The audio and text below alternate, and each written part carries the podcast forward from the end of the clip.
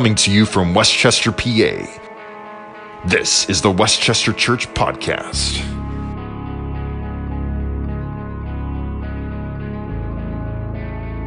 If I were the man I was five years ago, I'd take a flamethrower to this place. Hooah! It's been a year this week ever since we began our series in the Sermon on the Mount. This is how you live Christ like in this world. One of the main core ideas of the Sermon on the Mount, as we've seen many times, is this problem that Jesus identifies as you people have been scribe like and Pharisee like all this time. But now, if you want to have life, if you want to have true spiritual peace, this is how you can be Christ like in the days ahead. Where we left off a couple of weeks ago in Matthew chapter 7 was as Jesus nears the very end of the Sermon on the Mount. He speaks about a house that has been constructed upon a rock and another house that has been made of sand. Notice how both houses will be attacked by storms. Notice that both of these individuals who he's speaking to in this way will be besieged by everything that this world has to ever throw at us. And yet, as the, all of its debris rises in the air and the dust settles, the only houses that will be standing in the morning will be those that have been formed on the solid rock. Everything else is a sandcastle, Jesus says. And yet again, what he's saying is this is what it looks like to live your life as a Sermon on the Mount kind of person on the rock. And if you want to be a sandcastle kind of person, keep imitating scribes and Pharisees. Great was its fall, it says. And so, with that said, we come to the very end of Matthew chapter 7. And starting in verse 28, here's what we read as Jesus has said all of these things 5, 6, and 7. It says, When Jesus finished these sayings, it says that the crowds were astonished at his teaching. For he was teaching them as one who had authority and not as their scribes. What Jesus is saying yet again is that religion that has been rooted in self righteousness, in shame, in perfectionism, in know it allism, and fancying oneself as a religious gatekeeper, keeping all kinds of people out of it at all cost that might wear God's name, and yet it truly is of the evil one. That is not life, that is death, that is religious slavery. You see, what Jesus is showing us is that life only comes to us, peace only comes to us when we intentionally make a decision to live exactly how Jesus is, is, is referring to here in Matthew 5, 6, and 7. And in our text, we notice a couple of words used that it says how the people were astonished at his teaching. Now, to our American eyes, that word is just, oh, well, that was nice. That was pretty cool. And then they go home. But in the original language, what this word means is that you are captivated by what you've just seen. That you are so mesmerized that you have cold chills all over your body and it begs the question are we astonished at what Jesus has just said to us this past year? Are we like these people in the first century and we hear Jesus saying all of these remarkable things no one had ever heard before? And we are so mesmerized that we're like, that is exactly how I want to live. That I would die living this lifestyle. They're astonished at his teaching, but, but notice how, how it also says in the text that, that he was speaking as one who had authority. What this word means in the original Greek language is that you are hearing a person who not just knows what they're speaking about, but they're saying it in such a way that, that they're stirring you inside your bones like, like, yes, this is how I want to live. Like, yes, I need to change the way that I'm thinking, the way that I've been living my life. This is who I'm going to be from now on. And notice in the text how it says that, that they observed that he was speaking as one who had authority, not as one of the scribes. Scribes and Pharisees could really only teach one way in, in this first century. You were allowed to recite very long readings of other rabbis who had lived 400 years before you and all of your accepted customs and traditions. But you were never allowed to ever interject your own original thoughts into the text. You could never give, uh, give any fresh thoughts, any fresh insight that would coincide with the text. And all these people Jesus is speaking to, all they've ever heard is just this heartless religion of here's what our elders have all been, been saying for 300 years. Don't, like, like you always have to wash your hands before you go inside the temple and just, just long, droning, dry, heartless religiosity. And now here comes Jesus saying, You have heard everything that church customs and traditions have ever claimed, but, but now I tell you this, and I tell you that, and I tell you this, and I tell you that. And it's like, Jesus, you're not supposed to be doing that. Jesus, who gave you permission to teach like that? I mean, the scribes and the clergymen of this age were, were enraged at Jesus because of this. They were envious at his following. I mean, Jesus is 30 years old as he says all of this, six years younger than I am. And all these guys are just looking at Jesus like, who does this punk think that he is? Teaching like that, breaking all of our rules and customs. And so they saw Jesus as a threat. Because the scribes were the ones who got to determine who was a child of God and who was not a child of God. They were the ones who were all making such, such huge decisions as here, here are the people who are our neighbors, and here are the people who are not our neighbors. Here's the people we can look upon as human beings. Here's the people we can look down upon as lower than the animals. And so in the text, it says that at, that as Jesus finished saying all of these things, he, he came down from the mountain. And the chapter ends, and it's like, okay, that's the end of the Sermon on the Mount. But wait. We come into chapter 8, and we see that it is really a continuation of the Sermon on the Mount. Where it says in Matthew 8 and verse 1 that when Jesus came down from the mountain, great crowds followed him. And behold, the text says, a leper came to him. A leper knelt before him, saying, Lord, if you are willing, you can make me clean. You see, we see that this is not the end of the Sermon on the Mount, but really this is just the beginning of the Sermon on the Mount. Jesus may have finished speaking audibly the Sermon on the Mount, but as far as teaching the Sermon on the Mount goes, Jesus is just getting started. He proclaims it with his hands. He's got it living and burning, blazing in his bones, honoring God in his actions. And Jesus becomes the Sermon on the Mount. And he embodies the kingdom of heaven before everybody's eyes because once Jesus comes down from the mountain, immediately he is confronted with this very dangerous religious situation, a very risky situation where it says that a leper comes before him and bows down before him, saying, Lord, I believe that you can make me clean. Well, lepers could not be in the city, and we know this in the Old Testament. Anytime lepers came into any kind of a city, into a civilization, they would have to always cover up their mouth and cry, warn everybody, get away from me, I'm unclean. Lepers had been banned in the temple, blacklisted, demonized as being lower than the animals.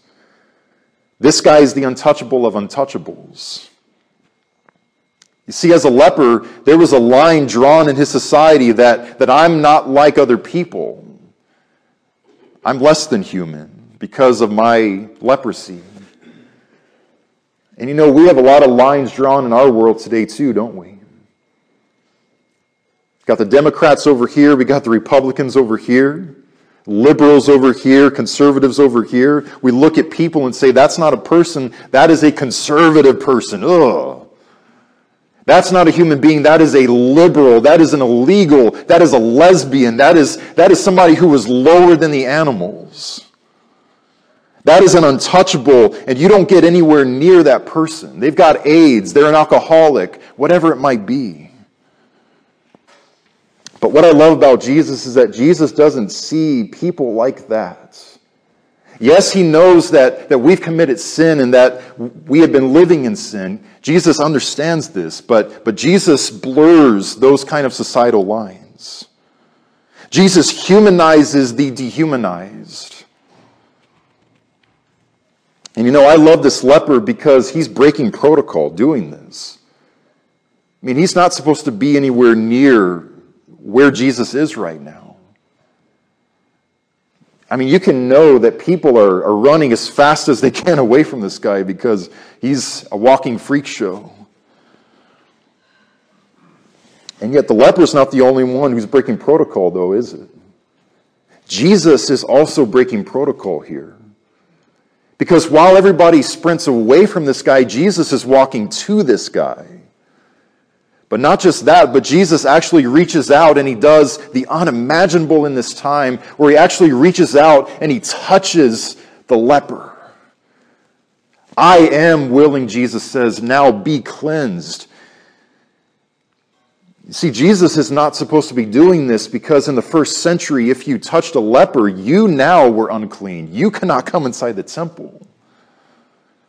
And so, just minutes after the Sermon on the Mount has been proclaimed by Jesus, Jesus is instantly already breaking religious convention here. When he touches him, Jesus is communicating that, that I am willing to be shut out by other people so that this man who has been shut out now can be welcomed and included uh, as one of his very own people. And I love there what we find in verse 3 of Matthew 8, where he says, Go back into the very temple who has shut its doors from you all these years. Get back in there, he says. Show yourself to the very priest who just yesterday had been too good to ever come near you. And I love so, so much a quote that I found of a theologian whose name was, was Rachel Held Evans. And what she said is that, that what makes the gospel offensive is not who it keeps out, but who it lets in. See, the gospel is not offensive because of who it keeps out, but because of who it lets in. There's a minister whose name, name um, is Danny Prada, and what he says about this is he says the gospel is not a stumbling block to people because of who it excludes, but because of who it includes. Jesus was not offensive because he was self righteous or dogmatic. That's why a lot of Christians in the world are so offensive to people. But Jesus was offensive to the ultra, ultra religious because his, he has radical love for the outsider. And, and then at last he says that the way of Jesus is not us versus them, it's us for them. There, had been a writer who had said this. He said, like the religious elite of the first century, we are destined for a life of being barrier markers and line drawers. If we insist on holding to a culturally diluted version of Jesus, and yet then he says, but when we rediscover the radical message of Jesus, a message proclaimed loving, or rather, a message that proclaimed love for the outcast from beginning to end. We accept his divine invitation to become the people who flip the tables, who erase the lines, and who destroy all of those kind of barriers. Then he says, let's stop being the religious gatekeepers who focus only on how and when we can keep certain people out. Instead, let us be the loving counterculture followers of Jesus who unrelentingly invite the outsider to come in and to experience God's grace. Brothers and sisters, that is Christianity right there. That is what Jesus is inviting us to as his followers. And as it goes, I had experienced just how hard this is to, to live, even in a Christian community. Because I got into a little bit of trouble a couple weeks back. I had written something on social media, and I mean, when I wrote it, what I was saying was we need to look at people and see human beings made in God's image. And so, I mean, I was humanizing Nancy Pelosi. I was humanizing people who wear red hats that say, Make America Great Again. I was humanizing all of these people in the world alcoholics, drug addicts, recovering hookers, whatever it might be. Whoever we look at as being less than human, and I was humanizing them. And I was saying that loving our neighbor as ourselves in that regard.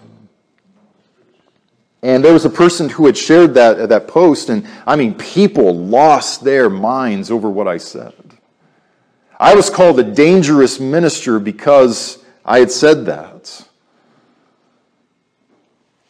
And I mean, when I say love your neighbor as, as ourself, and when I say look at anybody and see the face of a brother or a sister, what I mean, or rather what I do not mean is anything goes. I'm not saying that.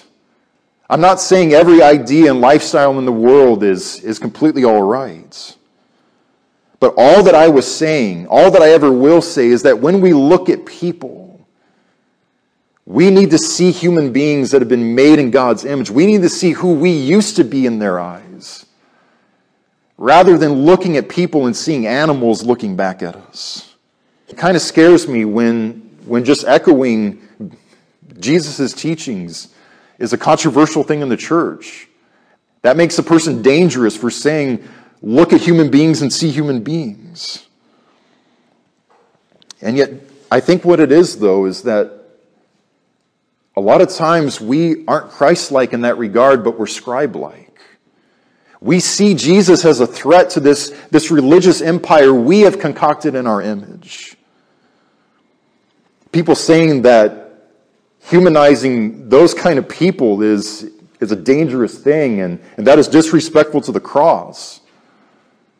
But looking down on the outcast and on the outsider in that way, kicking them in the teeth in a sense, that climbs up to the cross, sticks a double bird in Jesus' face, and spits right in his face because that is not the lifestyle Jesus has called us to. The Sermon on the Mount is dangerous. It's dangerous because it confronts our well guarded positions. It messes with our politics.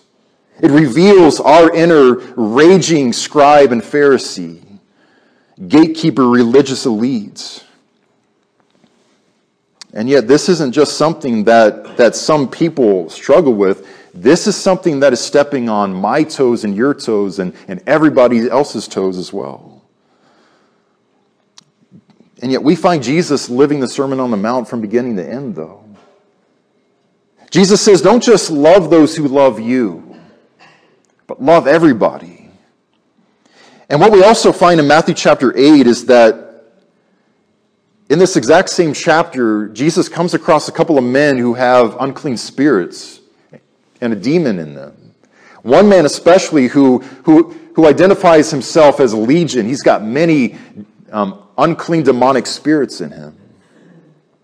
We read in, in there um, in Mark's gospel that, that nobody would go anywhere near this guy because he was naked and bleeding and screaming day and night. I mean, he's just a lunatic.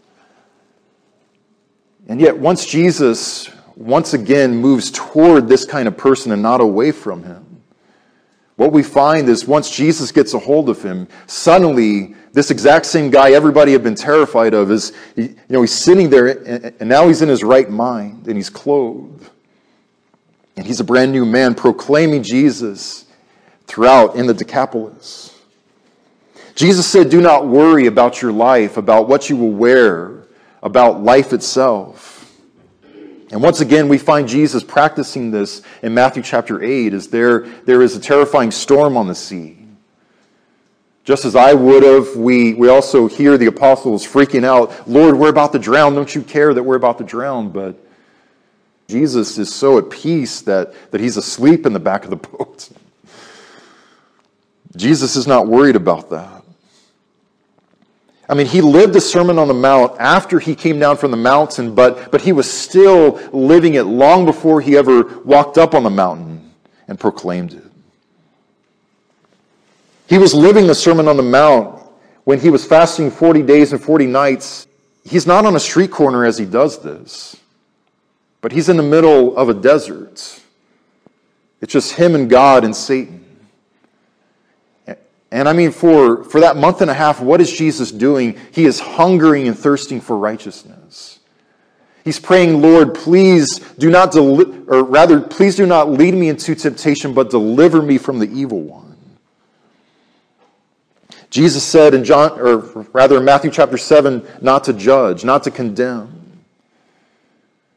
And there's a woman who's brought before Jesus one day by the scribes and the Pharisees, and they're trying to trap him. She was caught in the very act of adultery.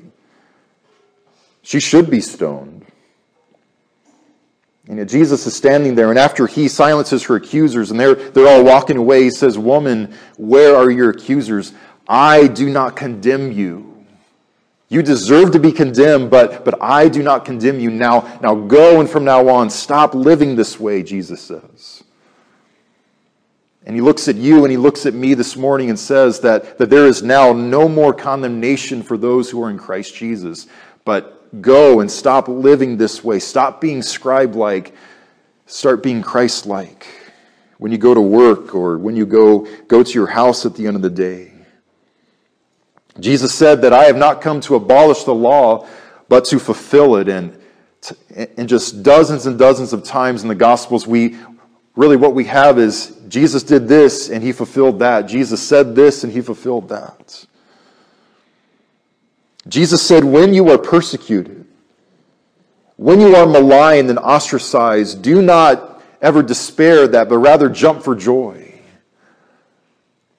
And we know that when, when Jesus is in Gethsemane and when he goes to the cross, that it really is an amazing statement where it says, Jesus, who for the joy set before him, endured the cross, despising its shame.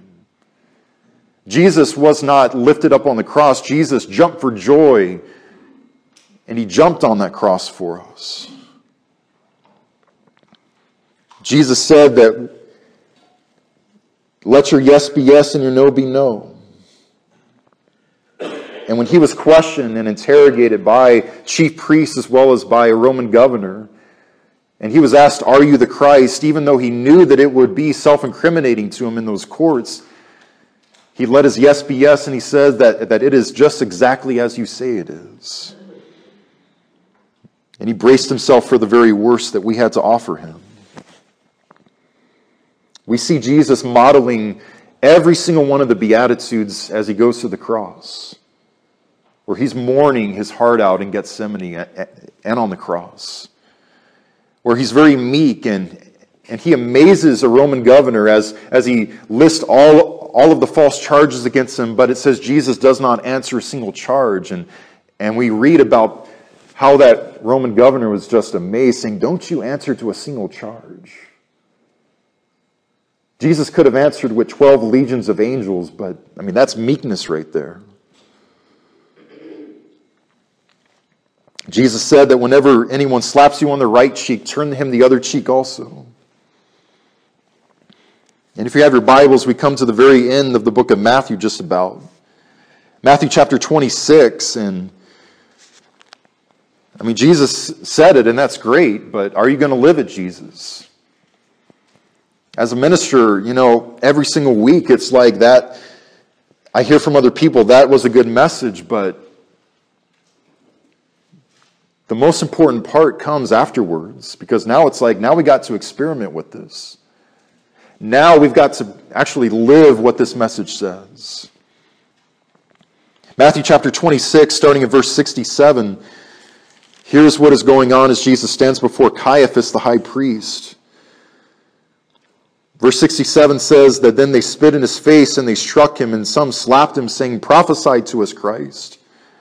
Who is it that had struck you? Chapter 27, starting in verse 27 again, it says that the soldiers of the governor took Jesus into the governor's headquarters and they gathered the whole battalion before him and they stripped him and put a, um, rather a scarlet robe on him. And twisting together a crown of thorns, they put it on his head and put a reed in his right hand. And kneeling before him, they were mocking him, saying, Hail, King of the Jews! And they spit on him and took the reed and struck him on the head. When they had mocked him, they had stripped him of the robe and put his own clothes on him, and they led him away to be crucified. Jesus said that if anyone forces you to go one mile, you guys want to arrest me? Go ahead and arrest me. You want to drag me to an illegal courtroom filled with all these false witnesses who are going to lie about me so that I can die unfairly? Go ahead and do that. You want to incite crowds against me? Incite them. You want to lay me down on a Roman post and, and scourge me half to death? Go ahead and do it. You want to lift me up on a cross and crucify me for six hours? Go ahead and do it. I mean, Jesus goes the first, the second, the third, the fifth, the one thousandth mile for us. Jesus says that if anyone wants to ever sue you and to take your tunic, let him have cloak as well. And we read in John's gospel how his garments had been divided there into four parts by the soldiers. And they had gambled upon the only treasure Jesus had in this world of a physical means, and that was his clothes. All of his other treasures were in heaven. And yet then it gets very hard for Jesus to, to honor, as it says, as he says that you shall love your enemies and pray for those who persecute you. And I mean, all day Jesus has to hang there on a cross while his worst enemies, scribes, by the way, elders of the people, Pharisees, Sadducees, march up to the cross, wagging heads at him, cursing him out, saying all kinds of ungodly things about him. Romans, what, what we find is though it's not just them, it's also us, that while we were still his enemies, Christ died for the ungodly. That is you and that's me. And for six hours, Jesus lived the Sermon on the Mount, praying continuously, Father, forgive them, they don't know what they're doing. Father, forgive them, they don't know what they're doing. Father, forgive them, they don't know what they're doing. And then at last we come to the most important part of the Sermon on the Mount, where he says that, that when you pray, pray like this Your kingdom come. Your will be done on earth as it is in heaven. Deliver us, he says, from the evil one. And yet he could just as easily also say, Deliver us from self righteousness. Lord, deliver us from being religious people but not spiritual people. Lord, deliver us from the slavery of legalism. Deliver us from playing church on Sunday to being church on Thursday night. When we came up from, from the waters of baptism, that was the greatest day of our life. Greatest day of my life. And yet, that was not the end of it. Heard that happy splashing, and, and all of heaven was rejoicing. That was just the beginning, wasn't it? Baptism is, is symbolic of Christ's death, but it's also symbolic of his new birth and of his resurrection. And once again, we see that the end is not the end, but that the end is just the beginning. And so we come to the end of our Sermon on the Mount series, one year in the making. Wow. This series is going to be over the moment that I stop speaking and I sit down, but if we wanted to, this could be the end of the sermon for us, but I believe what Jesus is saying to us, though, is that it's just the beginning. It's just the beginning. Now Jesus is like, your turn. I've lived it. I've told the story. I have given you the example, and now I want you to go and do it with, with my spirit inside of you. You see, when this world looks at us, they're, they're going to look at us and say, What is this? This is a new teaching and it's got authority to it. I was handed a very hateful Jesus, but, but this person right here is showing me the real Jesus of, of history and of Scripture. My brothers and sisters, we are the kingdom of heaven. We are Jesus' church. We are the good news, and we are the Sermon on the Mount. This is not reinventing the wheel, but this is restoring the engine to the Christian machine as Jesus originally had dreamed that it would be before there was a world. When Abraham was standing there looking up at the stars and God was saying, That's going to be your descendants one day. When Jesus prays in John chapter 17 that his church would all be one, this is what Jesus envisioned when, when he saw it. And so, as we close this morning, I just want to call us to a couple of things, and that is to the two core main ideas of the Sermon on the Mount. Number one, you have heard that it was said, you got to be scribe like. You have to dress this way, you got to look this way, you got to draw lines in the sand, but, but now I tell you, love every single person who you lay your eyes on.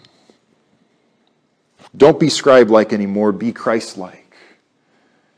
And then lastly, where it says, chapter 7 and verse 12, it says, Therefore, that is a summary of the entire Sermon on the Mount. Therefore, in everything, treat other people in the way that you would like to be treated. And in the last three months, I have both had a transgender um, a barista at Starbucks. Last time I got a haircut, one mile away from where we're standing, had, had a barber who was a man who had a boyfriend. And I looked at that as an opportunity because this is a guy who undoubtedly has been told by many people in the Christian world, I imagine, that, that, he, that he's a scumbag and that he's the scum of the earth. My goal that day was not to preach down to him or to tell him where he was spending eternity, but, but I realized that the one job that I had that day was to show him and to show the other individual that not everybody who wears this name of, of Christian hates you, thinks that you're an animal, thinks that you are the scum of the earth. Hell, I was once the scum of the earth too. And yet Jesus took me out of hell and he brought me up to his heaven. Jesus gave me not just a second chance, but three million and five chances. Every day we've got opportunities like this, don't we? To erase those lines in the sand and say, we might not agree politically. we might not vote the same way. We might not agree on everything, but you know what? As much as it depends on me, I'm going to look in your face and I'm going to see a human being and I'm going to have compassion on you, whether you have it for me in return or not. On our bulletins, I like to close with this where it simply says, Restore and renew your church, O Lord, just as you had intention for it to be, starting with me. Starting with me. The end is not the end, my brothers and sisters. The end is just the beginning.